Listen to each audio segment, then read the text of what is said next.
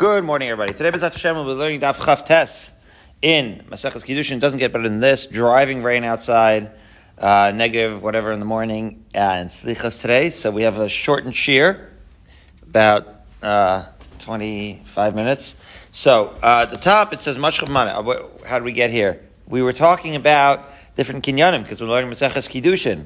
Then we were talking about the differences. Our most recent Mishnah on Chav Chesh discussed the differences in Kinyanim between, because remember you talked about Meshicha, we talked about Hagba, we talked about the difference between giving the money. When a person gives, has a financial transaction with another person, so then when can you no longer retract it? Or when, another difference between when the actual transaction is considered to have taken place is when can you retract it is one. Another difference might be, what happens if the value of said object changes, right? So do you go by when the money changed hand? Do you go by when the object changed hand? So what our Mishnah on Chav Ches had discussed was the difference between a regular financial between Barry and Andrew. People, by the way, were we have fans all over the world, and they always want to know, why do you always pick on Barry and Andrew? So this is my two favorite guys. So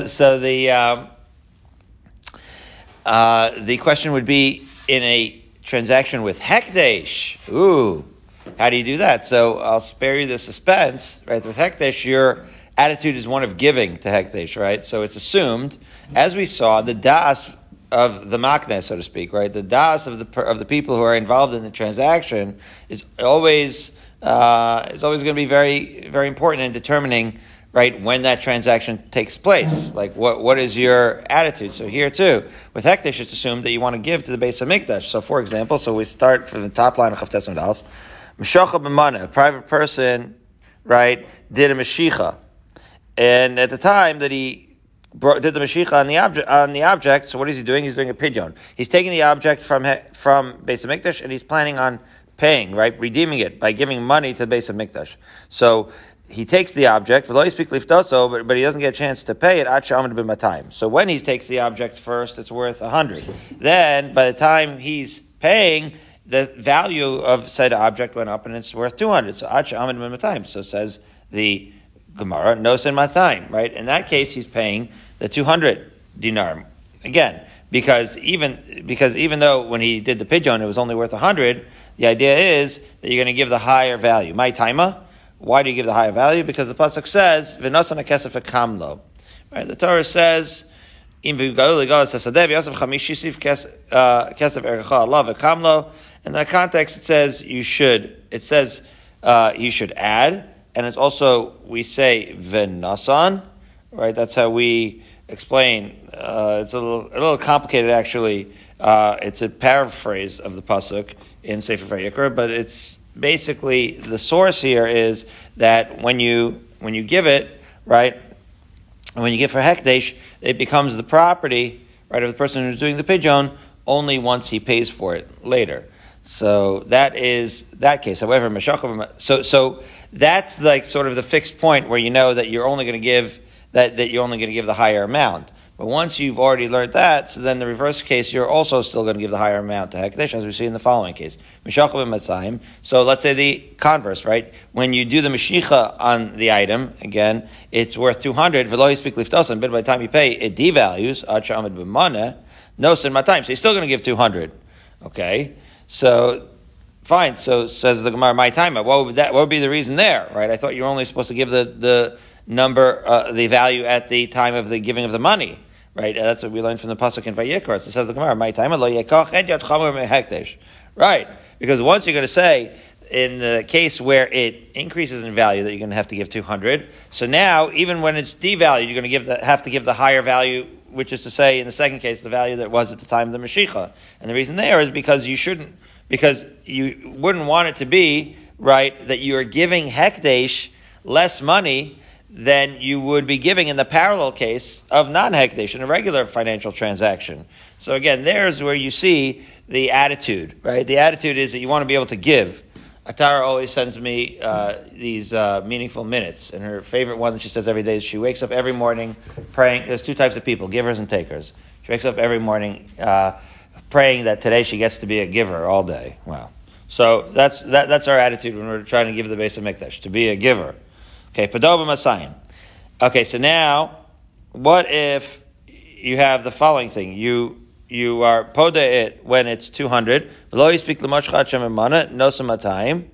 Right? So that is, we just explained that opposite situation where he redeemed it, it was 200. And then he did the Meshicha, right? So now you're paying before you do the Meshicha, right? In the first two cases, you first took the item, right? And then you paid for it at the cashier in the front. Now you're paying at the cashier and then you're taking the item, right? So if you paid at the cashier 200, by the time you took the object, it was worth 100. How much do you think you're going to give? No, some of the time. You better believe it, right? You already paid for it, 200. Mai taima v'nasan ha'kesef v'kamlo. Because again, the fixed point is when you give the money. However, the reverse case, here's the one case where you're going to give less. Poda b'maneh. So you paid the cashier at the Beis HaMikdash 100 to be poda an item. V'lo yispeak l'moshcha. Then you go and you take it. Acha amad min matayim. All of a sudden it's worth 200. Masha poda ve'ena nosan elamana. So there you get the object for only 100. Why is that? Amai hacha nami neima lo yekach edit chomer hekdesh. Right, the Gemara spells out the question. Here too, you should say that in the case where you're regularly buying, right, and you pay for something, right. So then, normally, if you pay for something and then by the time you do the Meshicha, it increases in value. Maybe the seller would be able to, right, retract and negotiate the higher price. He says, "Wait a minute, I know you already paid for it, but now this thing doubled in price." So why should Beis HaMikdash not be able to make such a negotiation? Says the Gemara, "Atu hejet lav b'mi sheparakai." When a person, right, would do that, would negotiate the price, we would not actually want to. We would curse such a person, right? We would actually say that is not good business practice. That's not kosher money. That's not faithful business practice. You already paid for it. Okay, it increased in value, but we would discourage that kind of behavior. So Beis HaMikdash is certainly not going to behave, right? It's going to want to model the proper behavior of saying that we are going to allow you to we're going to honor the price that we sold this thing to you, and that's what Beis HaMikdash is going to do. I would have said another thing, by the way, but there must be a reason why it doesn't say that. I would have said you already had yod, because you already put it. Maybe not. Maybe it's only had yod once you get it. In other words, once you're put it, it doesn't belong to the Beis HaMikdash, so to speak, anymore, but maybe it still does, I suppose. Okay, anyways, let's go with what the Gemara says, that we're going to model proper behavior. Now we're going to go further off field. Very interesting and well-known sugya. Up until now, we've been talking about Kinyanim. Now, the Ritva quoted in the article says the reason why we're discussing the topic now, this upcoming topic of the Mishnah on Chav Tesh, is because one of the mitzvahs that a father has to a son, one of the obligations that a father has to a son, is to marry him off. And that is relevant to Kiddushin. And so, without further ado, kol mitzvahs haben al av, anashim chayavin v'nashim peturos. All the mitzvahs of the son on the father. Wait, that's ambiguous. Is that a mitzvah that a father has to do to a son, or a son has to do to a father? We'll see. The Gemara will actually discuss it. If you think it's ambiguous, the Gemara also does. So we'll explain what it is. But anashim chayav and anashim paturos gives it away. There's certain mitzvahs that a father has to do for a son, okay, and a mother does not. Why does that give it away? Because when it comes to mitzvahs that children have to do for their parents. So that mitzvah of kibud avim is on both sons and daughters. But then there are certain mitzvahs that only fathers have to do for their sons. One of them, for example, would be like a bris milah. But we'll see those all in the Gemara. B'chol mitzvahs ha'av alabein. And when it comes to ha'av alabein, echad nashim echad nashim chayavim. So that'll be like the kibud avim, right? That applies to men and women. B'chol mitzvahs ha'seish hazman garama. Anashim chayavim v'nashim peturos. Did you know that, Andrew? Then when it comes to mitzvahs ha'sei that are time-bound, those are, men are going to be chayav in all of those, because after all, women are the ones that are taking care of everything, so we have all the time in the world, and the women are pater from those. However, all the mitzvahs asay that are not time-bound, everybody is chayav in that. So when it comes to lav, what we call a lav, right, a lo saseh, so then, whether it's time-bound or not, echad nashim chayavim, so those women are going to be chayavim, even if it is time-bound, chutz mi bal takif, bal tashchis, bal tatam l'meisim, except for payas, which women aren't chayav to have, and the beard, not the iser to shave the beard, which women do not have, and batatame, and also becoming tame if you're a kohen to a maid. So shout out to Al Pfeiffer. I learned this with him approximately 30 years ago in Beis HaMikdash Or Chaim. He was driving Miriam's red car at the time. I said Mustang, but it wasn't a Mustang. I now remember. I think it was a LeBaron. Okay. Says the Gemara, what does it mean? Is it the son to the father to the son? Well, if you're going to say, if you're going to say it's everything that a son has to do for his father, women are potter from kibud avim, v'hatanya. The Brisa says, ish, ein li ela ish. You would have thought, right, what's ish? Ish, imo v'aviv tiro. Right, that you have to have kibud avim. So you would have thought, yeah, ish, there you go. You have to fear your parents only if you're a male, because you're an ish. Ish minayin, how do we know that women are chayiv and kibud avim? Kshu omer ish, imo v'aviv tiro. Because when the pasuk says that a person has to fear their mother and father, hare kan shnayim, right? Tira'u is in the plural. So it's obviously two people. So what are the two people? So obviously it must be, right, the son and the daughters. Amar Yehuda hachi kamar. Okay, so it can't be the man, the father on the son, the children for their parents, rather. Rather, it has to mean, kol mitzvahs abein mut lasav lasos livno. These are the mitzvahs of a son that are obligated on the father to do on behalf of his son. Anashim chayavim v'nashim peturos. And that, the father is chayav and the mother is not. And tanina lahu l'tana rabbanan. And on the basis of that, now we understand the accuracy of the following brisa. Because now this brisa is going to spell out, what are those mitzvahs that only a father, not a mother, are obligated to do for their son. Ha'av chayiv b'vno, what is a father chayiv to do to his son? Limolo veliftoso, to do bris milah, and to redeem him. This is referring to pidyon haben. It's the father who does it. We had David's pidyon haben. The women were all behind, like in a different hall altogether in Brooklyn. It was all male over there. Ulamda Torah lahasi, not really true. Those are just a big mechitza. Ulamda Torah lahasi o isha ulamda umnos, and to teach him Torah. And to marry him off, that's what the Ritva says this whole thing's doing here. We'll see what all this means tomorrow. Ulalamda umnus, wow. And to teach him a craft. And some say, even to teach him to swim. So Al Pfeiffer, I spoke to him last night. I said, this is our sugya, Al. So he said a beautiful pshat about this. We'll see if we have time for it either today or tomorrow. Rabbi Yehuda said, if you don't teach your son a living, how to make a living, you're teaching him how to be a bandit. What, you're teaching him how to be like a thief? Gemara says, yeah. It's like you're teaching him a thief. Famous Rashi. Rashi says, if you don't teach him, right, if you don't teach him a craft, then he doesn't know how to make money. Then yelach b'farshas drachim. Then he's going to go and start taking advantage of people with like cash advance and nursing home scams. You can't do that. You have to teach him how to go to school and learn an actual honest living. Okay.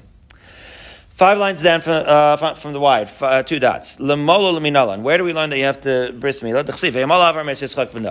So you see, Avram was the one that was commanded. That was the first commandment to do it for his son. So it was the father of the son. And the Gemara continues with the halacha that if the father doesn't do it, then it's like a communal obligation that the beis din takes upon himself to bimol this child. Right? Because actually in the pasuk in Sefer Bereshis, we see that this is actually something that's a collective responsibility for all of Klal Yisrael on the children. So and then let's say if everybody does not do their responsibility, so the Orel, when he gets to be old enough to do it, he's going to have to do the bris milah on himself.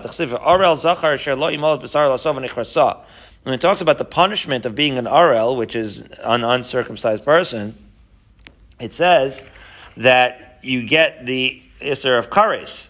And when it expresses that, it's expressing it to the Orel. It's addressing the Orel himself. It says, if you don't, right, circumcise yourself, you're going to have a Chiyav Kares. That's implying that the person has their own accountability for, once he gets to be old enough that he has to be Chayav in mitzvahs, he's going to be Chayav to do the Bris Milah if nobody did it for them. So now the Gemara says, how do we know that the mother is not? This sounds like a collective thing on all of Klal Yisrael. Where is the mother being left out? It says, Avram, what? He was mal his son, just like Hashem commanded him. Oso v'lo osa. Shekiva oso. So in the masculine, and not her. In other words, that, okay, but that's the singular thing. That was addressed to Avram Avinu, of course. So Hashem didn't speak to Sarah. He spoke to Avram. So Ashkachan Miyad, Ladoris Minalan, asks the Gemara. I understand. That was a very specific case. That was the first one. So the first bris milah, as we know, it's a daf yomi coincidence because we bring this up during Rosh Hashanah and Yom Kippur, this whole idea of, right, Avram Avinu and the bris milah. Okay, so that was just Avram Avinu. But how do we know that for generations, only the fathers, Tana Devei Yishmael, says the Gemara, Kol Makom Shneimar Tzav, Eino Elo Ziruz Miyad V'Lador. Interesting. When it says the word Tzav, Kasher Tziva So Lakim, that word, this is an interesting fundamental idea, that word is talking about that just like you did it for then, for zirus, right, for motivation and alacrity, it means that is the pattern that the mitzvah should have l'doros for generations, which is to say, just like it was only in Avram Avinu, it's only in the males going forward. Zirus, how do we know that it's to motivate? Right, so we say, command Yeshua, strengthen him. This is Hashem telling Moshe Rabbeinu that you should, you're moving on, so you better tell Yeshua and pump him up, right, as it were, so he could be juiced, right, and strengthen him. And that was Miyad Ol Suksiv. How's that for generations? Why? It has the word Tzav, but what does it mean? Because it says, Min Hayom Asher Tzivah Hashem V'Hala L'Doros Echem. So in that context, right, we said that force is from that day and for generations. So the Torah itself describes that when the word Tzav is written, it implies for generations. Okay, so now, 5 lines down the wide, the 2 dots, we're going on with the mitzvahs that the father has to his son, and he has to do pidyon aben, liftor minal. How do we know that's just the father? Right, whenever you have a firstborn, your son, you have to do the pidyon. And when...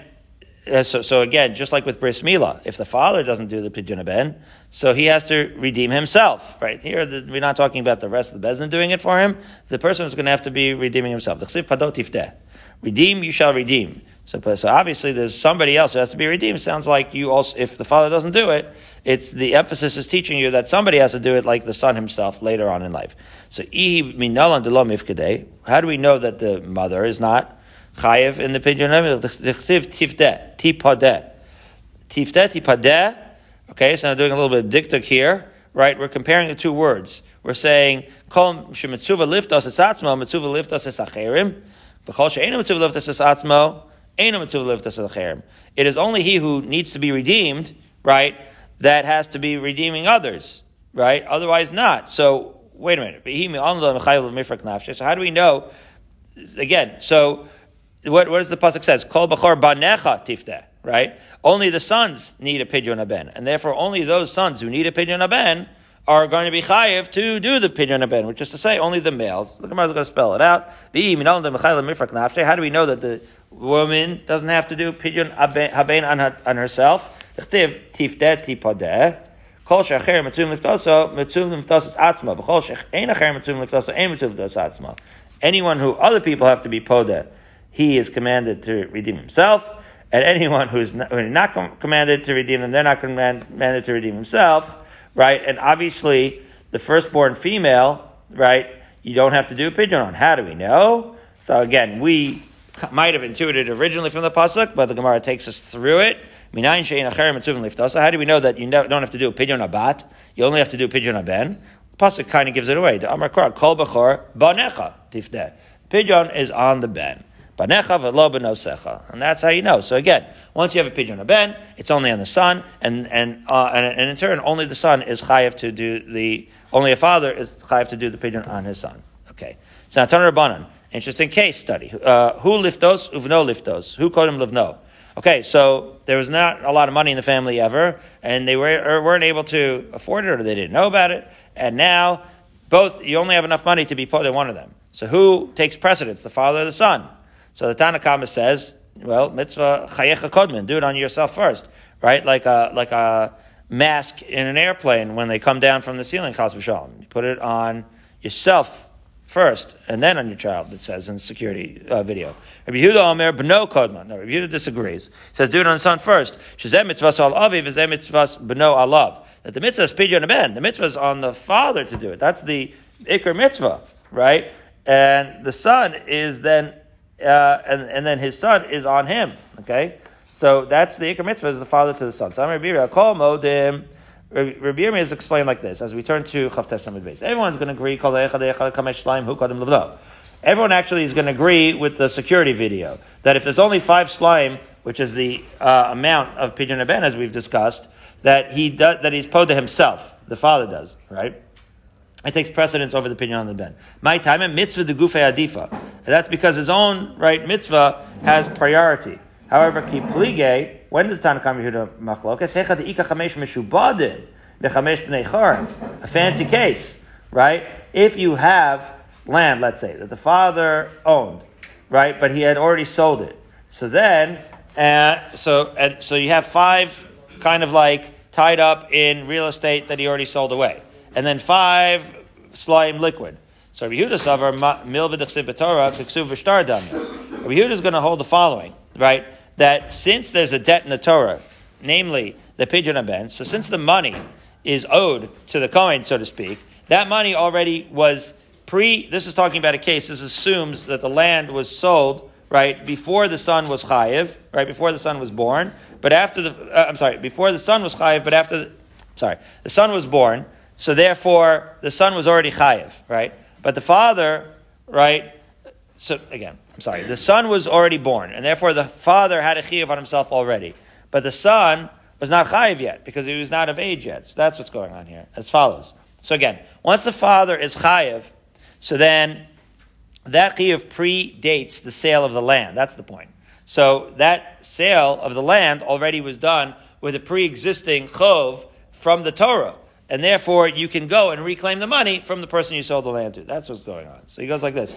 He says, it's as if you already had a shtar, which already had a kol, which already the person who you sold the land to has to relinquish it in order for you to fulfill that obligation of the pidyon ha-ben that the father has, right? So with that 5 slime, you're going to redeem your son, because you already have the chiyuv of pidyon ha-ben on your son prior to that transaction. So for